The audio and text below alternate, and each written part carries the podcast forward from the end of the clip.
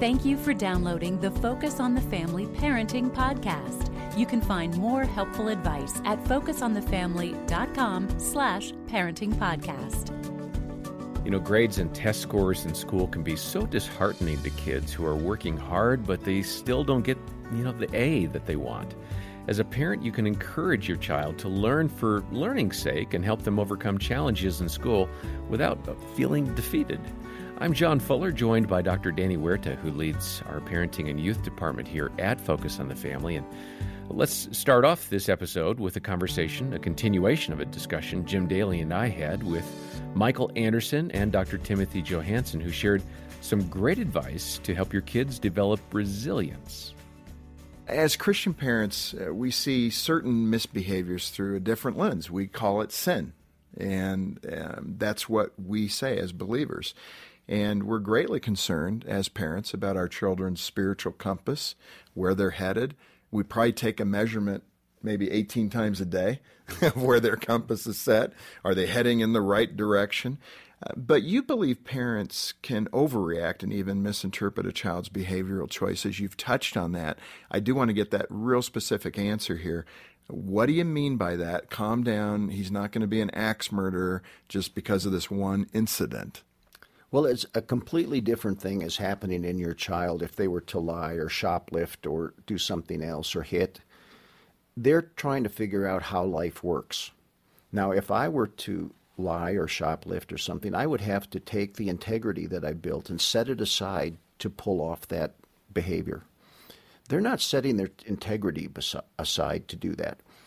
They want to know okay, well, I'm being taught not to lie, but sometimes um, when mom's on the phone with her sister, she tells a little white lie, and I'm going to experiment with does lying get me out of trouble? Um, I didn't do my homework for the last two days, and I got ambushed, and I got asked by mom or dad, and I tell dad I did my homework. They're experimenting to see if lies will pay off. Huh. And they're not setting their integrity aside. They're not losing their moral compass. They're learning how life works. What a different way to look at that, and uh, probably a little less pressure, but you still got to get them motivated in the right direction. Mm-hmm. That's um, right. In that case, with that liar, if mm-hmm. I could say it that way, and they're testing it, you want to be careful to label your kids as well because sure. that that's really a shame-based mm-hmm. orientation. But if you're seeing that behavior expressed, what's an appropriate consequence in that kind of behavior? Mm-hmm. Well, I think two things. One is just how you approach it, is to say, I don't think right now you're telling me the truth. You don't make a generalized comment about the person. Are you saying I'm a liar? The kid might ask. No, I'm saying that Friday probably didn't happen the way you're telling me. because you don't want to label the person. That gets into their psyche. But you can say, I don't think Friday happened the way I was told. Hmm. And the best consequence for lying is you if you're a patient, and all of this involves a certain amount of patience as a parent. But in a week or a couple days, the kid will say, "I'd like to go to the mall and I'd like to go to a movie." And you say to them, "I think that's a great idea. I would love to see you do that." But right now, I can't trust that that's what you're going to do. So I can't say yes because until trust is rebuilt, I don't know for sure you're going to do what you just said. Hmm. And a lot of times it doesn't take more than that. And really, the importance there is stick to it. Once you've declared it, don't back down because that's down. that's right. a bad situation. Then then the child's learning other things, how to manipulate you. Hey, uh, two or three things right here at the end. Resilience. Um, why is resilience so important? Well, there's, I think it's probably one of the top life skills kids need to learn. What does it provide? Resilience um, keeps your failures from becoming your defeat. I think that's the most important thing to so remember. pressing ahead, pressing fighting ahead, through, getting up, uh, standing up again, trying again, um, and this is something that parents need to really foster in their children. And How do you do that? How do you encourage resilience? I mean, it sounds abstract. How do I well, help is- my child? I think it is resilient? abstract, but I think it's coming alongside your kid when they are not doing well or if they failed at something, and say, um, "You should try this again. I think you can do it." Or like the example of the baseball, where he's um, not a very good batter, come alongside your kid and say, "Let's go to a batting cage and practice the next couple of weeks and see if that changes things for you." Resilience has to move up the priority list for parents. I hear parents all the time talk more about their appearance of their kid or their achievements than they do their resilience. And we should be looking for every chance that a kid gets knocked down and gets back up because that's probably the trait ultimately that will determine their effectiveness in life. It's That's big- powerful. It's the biggest thing in life. And you know, if a kid is writing a book report on the computer and they lose it or they don't remember where they saved it, say, you know, the fact that you got a B on your book report is fine. That didn't impress me. But what really impressed me is how when you lost that book report, you went back and rewrote it. And how you got rejected by the boy across the street, and two days later you invited him over. If we watch for resilience, we'll see it in our kids and we'll foster that. And it'll be right up there with achievements and appearance and other things that we value. That is a good reminder. You also mentioned the joy of being average. okay, everyone's going, "What?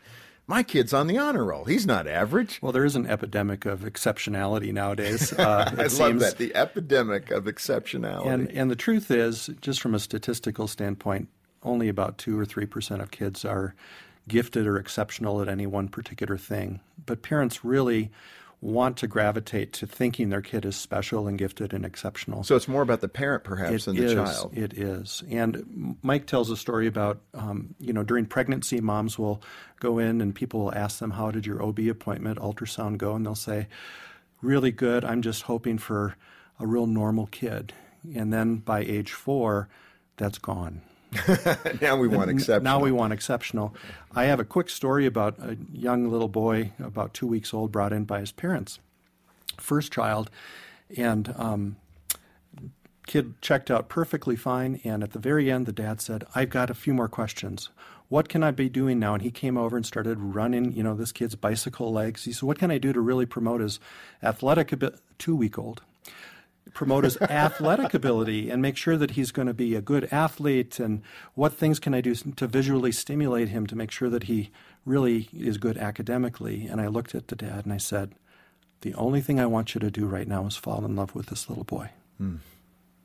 There will be time for all of that. Don't worry what college he's going to, if he's going to varsity in basketball, or whether he's going to be on the honor roll. Just fall in love. Hmm. fall in love. A sober thing to me that I like to think about is in our culture when um, being exceptional becomes expected, being normal becomes defective. And I think that's what's happened a lot is we're so hungry and so anxious for something to be gifted or exceptional. One I see teenagers all the time in my practice and one of the biggest insults that I could ever give a teenager is that they're normal. That shouldn't be. Almost 98% of us are normal. Yeah. And w- w- it was an unfair thing to create a culture for them to grow up in where being different or being exceptional is the only thing that's celebrated. Yeah. And that's rooted in over affirmation in our comparison culture.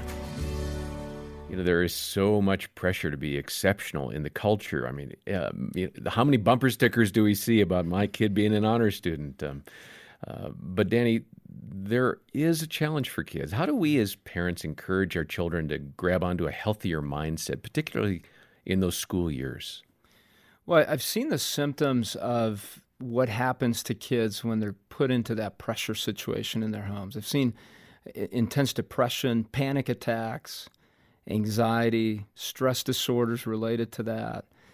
And and kids have pointed to I just feel I have to perform at this level. And I've noticed that many times it comes from parents' insecurities inside that their hmm. kids need to look a certain way in order for them to to look better or, or, or to gauge whether or not they did well as parents. If my child is exceptional, I must have done well in parenting. Yeah, it's on and me. that's their that's their winning aspiration, right? Yes, yes, I, I got there. This is fantastic.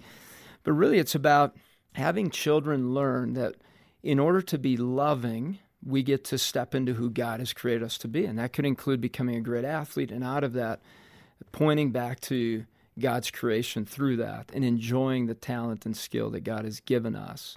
And it's not to, to gain more worth as an individual. Hmm. Those are great conversations to have. When a child does well, you praise that and you say, wow, isn't that incredible that God gave you that skill and talent to enjoy and to share with other people? Yeah. And when you work, when you do school, it's about learning to uh, to, to, to have knowledge and, and growth inside of you so that you can serve well in God's kingdom through what He's created you to do. Yeah.